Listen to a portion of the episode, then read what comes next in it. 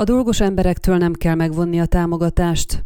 Hargita megyében idén 25.595 gazda igényelte a terület alapú támogatást, közülük 2130-nál kellett ellenőrzéseket végezzenek a megyei mezőgazdasági intervenciós és kifizetési ügynökség munkatársai, ugyanis a központi előírások értelmében a támogatás igénylők 8,3%-át kell ellenőrzés alá vonni. Ez Hargita megyében 26.330 parcellára kiterjedő vizsgálatot jelentett, ezek összterülete 30.120 27 hektár. Általánosságban véve azt lehet mondani, hogy nagyjából rendben vannak. Általános problémaként még előfordul, hogy esetleg nincs jól beazonosítva a parcella, máshová van berajzolva, mint ahol valójában van. Erre akkor döbben rá a gazda, amikor szólunk neki, de ezek nem olyan problémák, amelyek büntetendők. Itt nem szándékosságról van szó, hanem egyszerűen nem boldogult a térképpel. Ezek nem problémák, gond akkor van, amikor kimegyünk terepre, és azt látjuk, hogy a terület nincs lekaszálva, ahol gyakorlatilag nem zajlik gazdálkodás. De kevés ilyen van, számszerűleg most nagyon nehéz lenne megmondani, hogy pontosan mennyi, de minimális, hiszen mégiscsak dolgos emberek lakják vidékünket, akik megművelik a földet.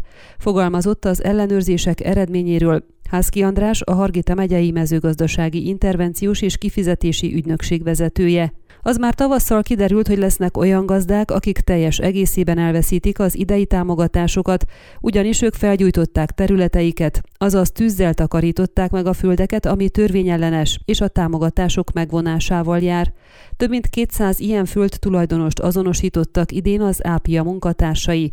Ők már tavasszal le voltak ellenőrizve, nálunk minden problémát egy kód jelöl, és azok a kódok benne vannak a számítógépes rendszerben, és amikor lefuttatjuk a kereszt ellenőrzést, akkor a rendszer automatikusan kiveszi a kifizetés alól azokat a gazdákat, magyarázta az Ápia megyei vezetője.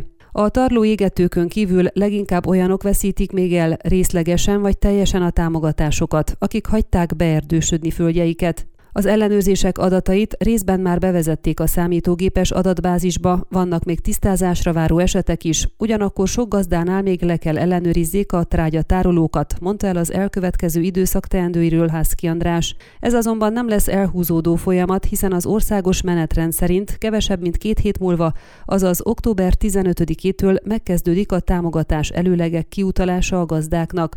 Az előleg pontos értékét még nem tudják, ez a juttatás típusától is függ, de a támogatások teljes értékének a 80-85 százalék körüli hányadát kapják majd meg a gazdák előlegként, közölte Hászki András. Elmondta ugyanakkor, hogy az előlegek kiutalása egészen decemberig tart, és gyakorlatilag összeír az elszámolások kifizetésével, ami december 1-én kezdődik, hiszen közel 26 ezer gazdának nem tudják néhány nap alatt átutalni a különböző támogatások előlegét. Ön a Székelyhon aktuális podcastjét hallgatta. Amennyiben nem akar lemaradni a régió életéről a jövőben sem, akkor iratkozzon fel a csatornára, vagy keresse podcast műsorainkat a székelyhon.pro portálon.